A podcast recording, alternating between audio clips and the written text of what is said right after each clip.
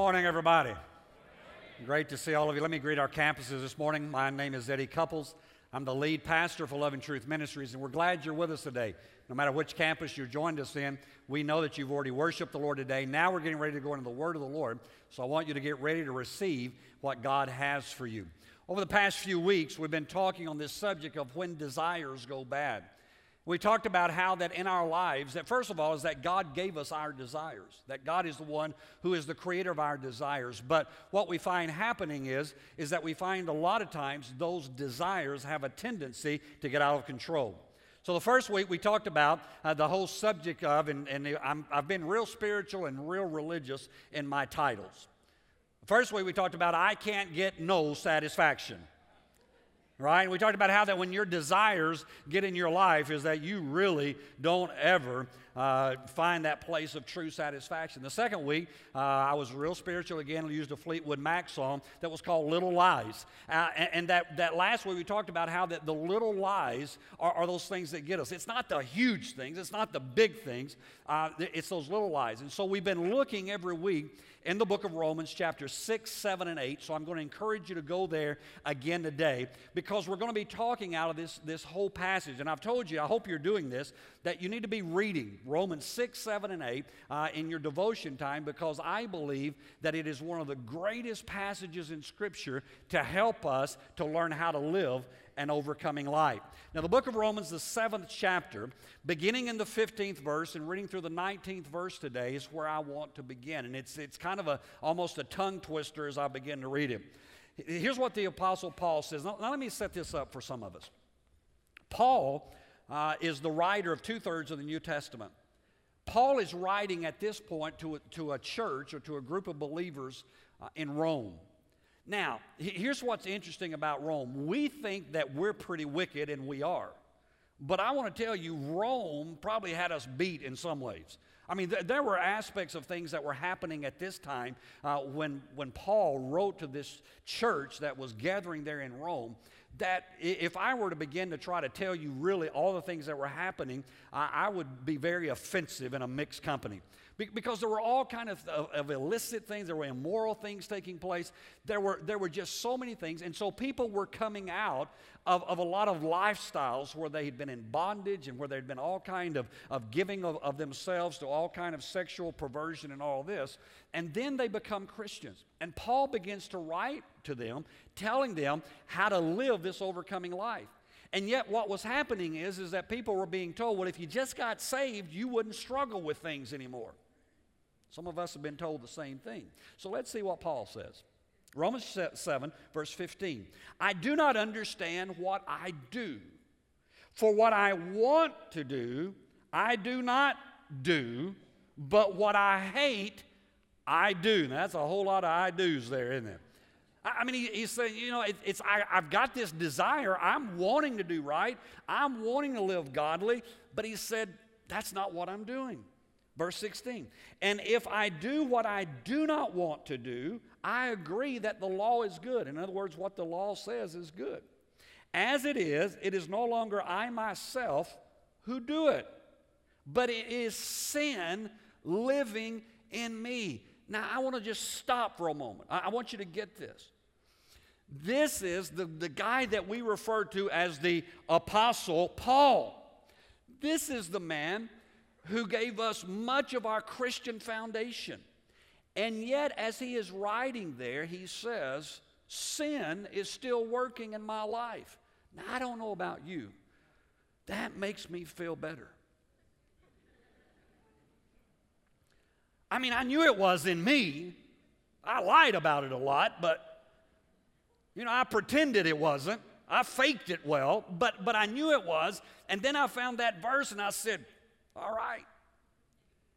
If it's happening in Paul, I'm, I'm okay. I'm not going to sweat it as much. Some of y'all are nervous already.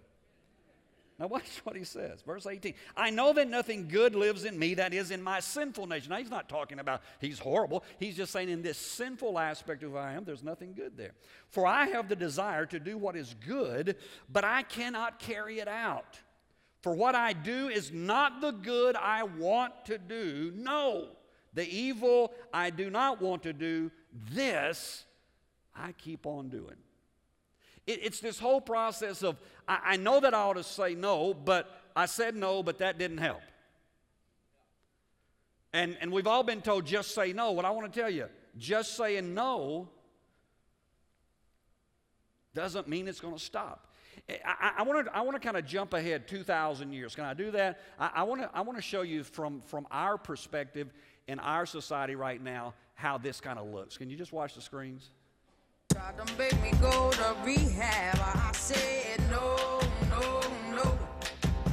Yes, I've been black, but when I come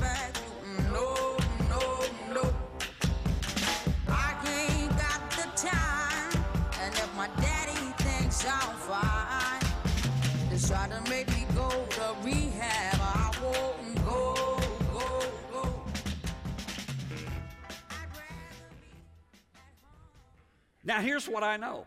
I know, first of all, some of you are highly offended. A pastor would play Amy Winehouse at church. Most of you are pretending you don't know who Amy Winehouse is. But what this song is saying is exactly what the Apostle Paul said she, she's saying. And, and, if you don't know, let me just clear it up for some of you who really are spiritual. Uh, Amy Winehouse was probably one of the greatest voices in the last 10 to 15 years that came on the scene in pop music. And yet, she had a huge addiction problem. In fact, she died at 27 years of age from alcohol poisoning. Her, her alcohol level was five times over the legal limit when she died. Why? Because everybody said you need to go to rehab, but she said, no, no, no. Now, here's the title of my sermon today I say, no, no, no. Now, here's, you said, Pastor, you said saying no doesn't help. No, saying no doesn't help, but saying no, no, no, that starts helping. See, there's this, there's this whole perspective here that, that we've got to come to understanding. And, and again, if, if I, I offended you today, just pray I'll get more spiritual by next week. But the, the, the process is, is that in our lives, we live in this, in this tension. If, if you're not a believer today, you're just here, what I'm going to talk about will still be of benefit to you. you will still gain some principles uh, to, to how to live an overcoming life. To those of you who are Christians, though, it's time that as believers we quit faking, that we quit pretending, that we quit acting like that there's no issues and there's no struggle. There really are times when our desires, good desires, good things that God placed in our life, have now taken a turn for the worse and they've become desires that have gone bad. here's what I found through the years, and we'll get right into the, the text today. Uh, but, but every poor moral decision is prefaced by a series of unwise choices. Now, now let me say that again. Every poor moral decision is prefaced by a series, not one, by a series of unwise choices. I didn't get addicted by one choice. I got addicted choice after choice after choice that led me down the wrong road.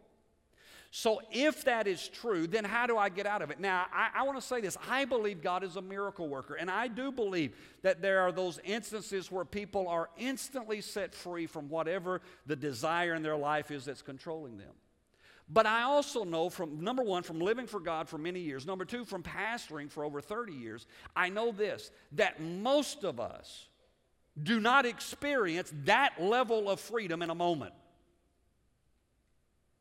Now, again, we, pre- we pretend like we do, we act like we've got it together. But really, we find ourselves moving into this. And so I want to show you if it's a series of unwise choices that gets me into a mess, then let's find the wise choices from what Paul is saying here. In fact, if you'll just back up one chapter, that's where we're going. To, we're going into chapter six, and we're just kind of going to work our way through that today.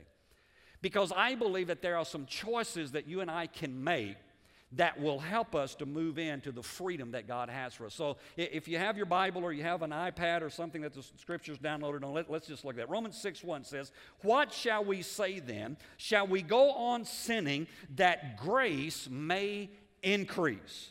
I think King James says that grace may abound. Now, number one is, and we've talked about this probably every week, but the number one thing you've got to do is you've got to acknowledge that there is a problem. Now, the Apostle Paul calls it sin. Now, some of us get nervous with that word, so I don't care what you call it. Doesn't matter to me if you call it sin or not. You, can say, well, I've got this problem. Fine. I've got this habit. Great. I've got this lifestyle challenge. Wonderful. Paul just calls it sin. And what has to happen to us is, is that we've got to come to that place where that you and I learn to acknowledge the problem. I mean, how often do, do we pretend that nothing's there? I, I, I said recently uh, that, that, you know, there's, there's a listing of, of in Scripture, there's, there's our spiritual gifts that are listed, and the Apostle Paul lists a lot of them. And, and um, I think there ought to have been one more that should have been listed, and that is the gift of ignorance. Now, here's what I mean about that. I, I mean, there are a lot of us who think that if we ignore it, it'll go away. Men are really good at this. I'll tell man secrets here. Men have a way of compartmentalizing. We, we just kind of, in my life, and, and Sherry kind of, you know, works with me, and, and I'm, I'm doing better, by the way. Uh, but, but it's kind of like once I've made a decision and I've moved on, it's kind of like, okay, I, I, don't, I don't spend a lot of time, I'm not very reflective at times. You know, I, I don't pine away for the good old days. It's kind of like, okay, it's over, let's go. What's, what's next? And, and, but the problem is, the problem that we find happening a lot is that we pretend that there is no problem, and therefore we can't get the problem fixed. So the Apostle Paul said there, Shall we continue in sin that grace may abound? He, he, said, God forbid. Don't stay. Don't just live life and pretend that, that everything is wonderful and everything is good. Then he goes on in verse 2 through 4. He says, Shall we continue sin? He says, By no means, we died to sin. How can we live in it any longer? Or don't you know that all of us who were baptized into Christ Jesus were baptized into his death? We were therefore buried with him through baptism into death, in order that just as Christ, now don't miss this, just as Christ was raised from the dead through the glory of the Father, we too, now get this, we too may live a new life. The, the second thing that we've got to do, if we really want to get a handle on these issues in our life, if we really want to be overcoming Christians and overcoming people in our lives, the second thing that we have to do is we have to stop the excuses. Listen, if you've lived longer than, I don't know, 30 minutes, you have an excuse. Well, if you knew the kind of home I was raised in. Somebody, somebody came to me a while back and they said, Pastor, uh, you know, I'm, I'm from a dysfunctional home. And I, I, was, I thought about that for a minute and I thought, I, I, I don't know anybody that's not. I mean, I, have you read the Bible? I mean, the Bible is full of dysfunctional families. I mean, you talk about David, King David. You talk about dysfunction junction. I mean, not only, you, you, know, if you study scripture there, his dad forgets him. You know, he's sent out, and so that whole thing's bad. And then you look at David's family, you talk about dysfunctional. And, and we, we, we live, and so we're, we're always throwing these things out. And, and our society keeps giving us more new ones. So it's not my fault, it's your fault. It's my third grade teacher's fault. It's whatever. Uh, there's a sketch on YouTube that I would encourage all of you to go look at. I don't encourage you to look at much on YouTube, uh, but, but it's by Bob Newhart, the comedian Bob Newhart, and, and he's, he's playing a psychiatrist, and it's about a four or five minute segment there. And, and he's got somebody in his office, and every time she would start talking about what her issues were, he'd just look at her, she'd get through what the issue was, and he'd just look at her and go, Stop it. She'd go something else. He'd just look at her and go, Stop it. And, and I've, I've thought, on how many occasions in counseling have I just wanted to look at somebody and just say, Stop it! Cut it out. Stop making excuses. Now, I understand physiological and psychological. I understand all that. But what I'm saying to us is the Word of God says that we've got to come to that place where we stop making and stop living this lifestyle of always excusing these desires that the Apostle Paul says have become sinful in our lives. Look in verse 5. If we've been united with him, speaking of Jesus, like this in his death, we will certainly also be united with him in his resurrection. For we know that our old self was crucified with him so that the body of sin might be done away with, that we should no longer be slaves to sin, because anyone who has died has been freed from sin. Now, just write this down if you're taking notes. The, the third thing you've got to do is, and I'll explain it, you've got to be united with Jesus. Now, the, the passage here is, is real interesting be, because it talks about if we have been united with Him like this in His death. When it, when it talks about that, we, we don't really think that through. Now, maybe you have, but most of us really don't. We just say, if you'll come to Jesus, your life's going to be wonderful. Right? Come on, you know, you know that you have heard sermons through your life. If you just get saved, everything will be wonderful. And then most of us got saved and everything blew up. And we went, wait a minute. They told me that if I got saved, I'd have everything I wanted, everything would be wonderful, everybody would love me, and, and I got saved, and it hasn't quite worked out that way. And, and then we start looking our lives, and and we're like what I read there in the first part, where Paul says, You know, I want to do good. I want to live right. I want to be holy. I want to do the things that God has called me to do. But I find within myself this law, and he calls it the law of sin and death. How, how do I get to that place? What, you know, people, people look at Christians and they say, well, Christians think they're perfect. Only goofy ones. No, I'm serious. Only, ones who are very self deluded think they're perfect. I, I want to tell you, I'm a pastor. I've been a pastor for many years. I know I'm not perfect. I know that there's all kind of struggles and issues in my life. And yet what I find is is that I find the word of God telling me that I'm to be united with Jesus Christ. How do I go about doing that? Let me, let me use this illustration that always creates trouble for me. But it's the best way I know to tell it. When you stand before the justice of the peace or the pastor or whoever married you, that day you are united in marriage. For better, for worse, rich or poor, in sickness and in health, right? That moment, you're united in marriage. But it takes a while. I'll wait.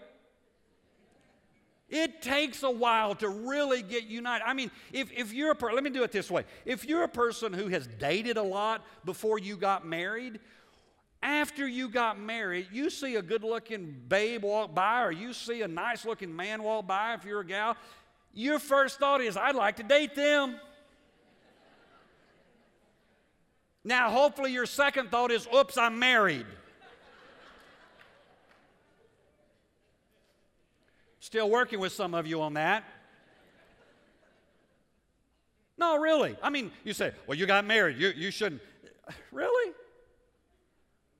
You got saved. You shouldn't. Really? We're, we're, we we play this game. We like, yeah, you know what? I've been married almost 35 years.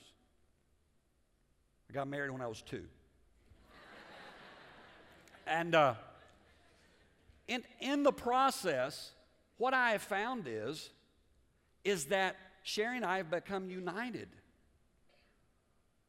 When, when, I, when I see something, now, now let me explain something. To you. I haven't gone blind. That'll help some of you.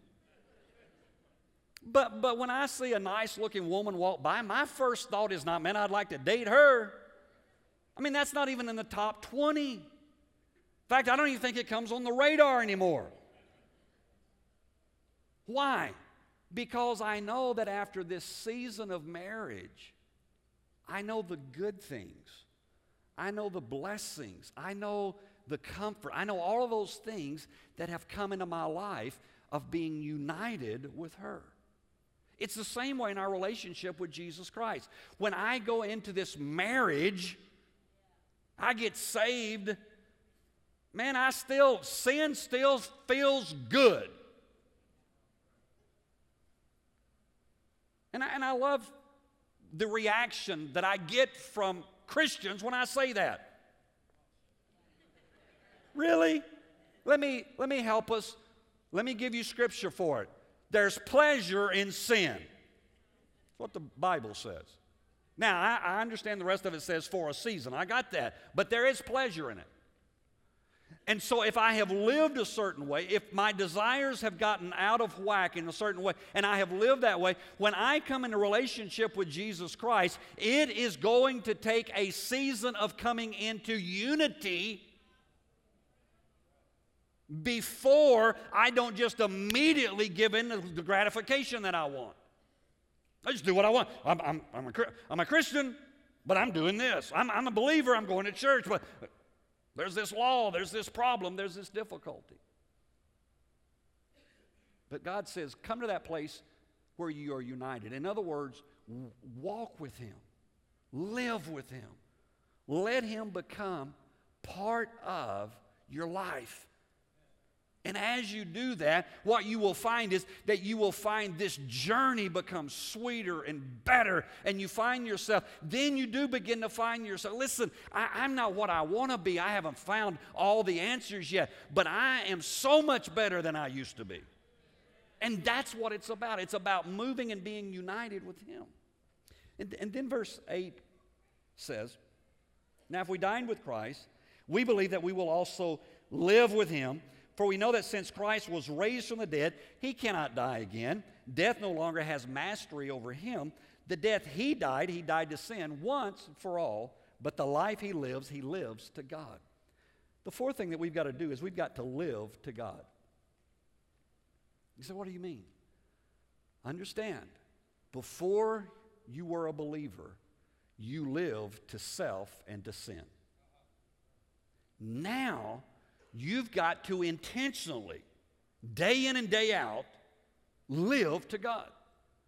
I, that, that's why getting into the Word of God is so important. That's why I've encouraged you during this series to be in Romans 6, 7, and 8. Why? Because that means it's, remember those, it's those small decisions.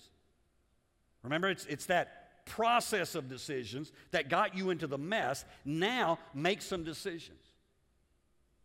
I mean, I mean our problem is, is we want everything like this. I mean, we want the miracle diet, right?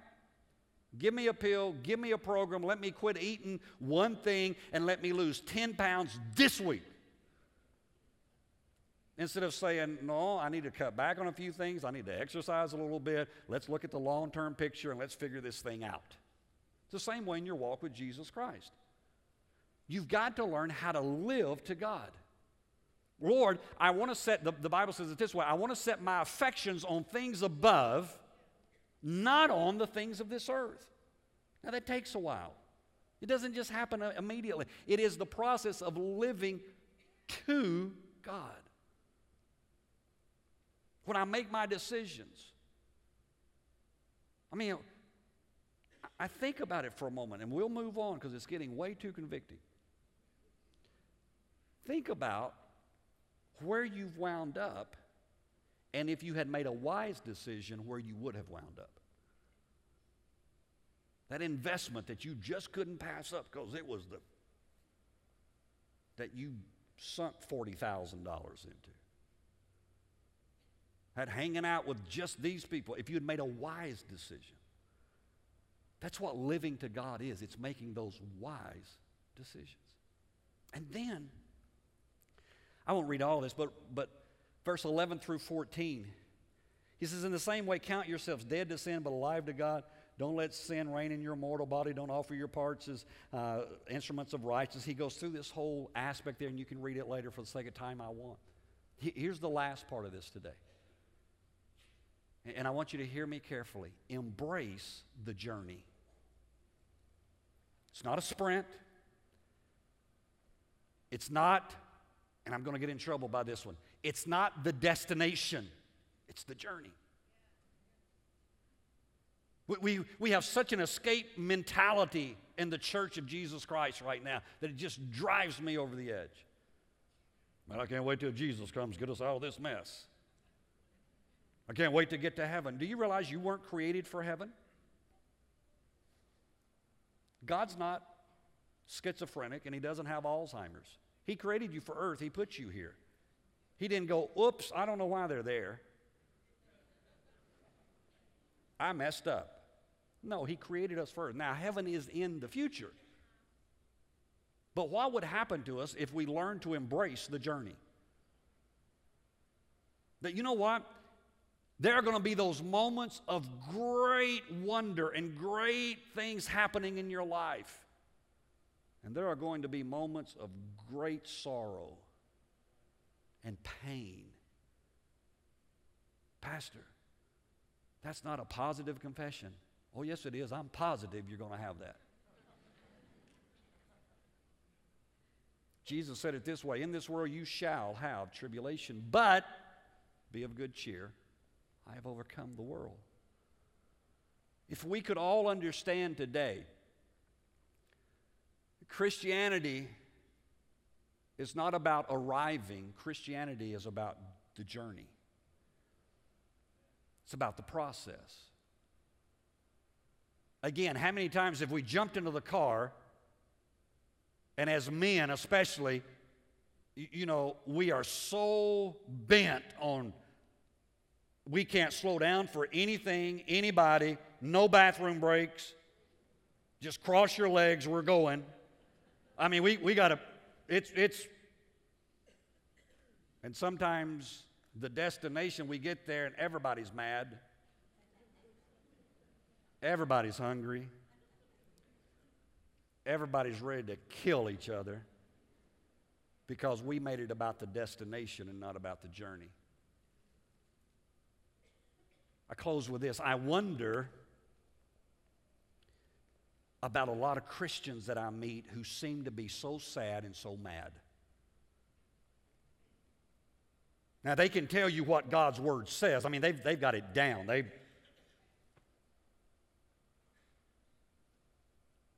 I, I've come to the point of understanding that if all I've got is biblical knowledge, I'm arrogant. It's biblical lifestyle that produces holiness. And so I meet people all the time who it's like they hate everybody, but they're a Christian. Or it's like they're sad on it, but they're a Christian. And I go, what happened to John 10 10? Jesus said, I'm come that you can have life and that you can have that life more abundantly. What, what, what's up with that? I think it's because we've missed the understanding that this thing is a journey. And I may fall. The book of Proverbs says the righteous man falls seven times, but arises again. There are no perfect Christians. There are no perfect believers. There's nobody in this room or listening to me at any of the campuses or anywhere else today who you don't have any issues. All of us do. But listen to what the Apostle Paul said. Romans 7 24. What a wretched man that I am. Who will rescue me from this body of death? But then he goes on, verse 25. But thanks be to God through Jesus Christ our Lord. That ought to be a rallying cry for us. Who shall deliver me? Who's going to get me out of this mess? But thanks be to God who has delivered me, who has bought me, who has placed his life within me. Let me do this as I close to try to redeem myself with some of you for Amy Winehouse. All of you are going to know it. It's an old, old song. It simply says, Just as I am, without one plea. But that your blood was shed for me, and that you bid me come to thee, O Lamb of God. I come. That's what he's saying to us today all your habits, all your hang ups, all your struggles. Lord, today, we come to you.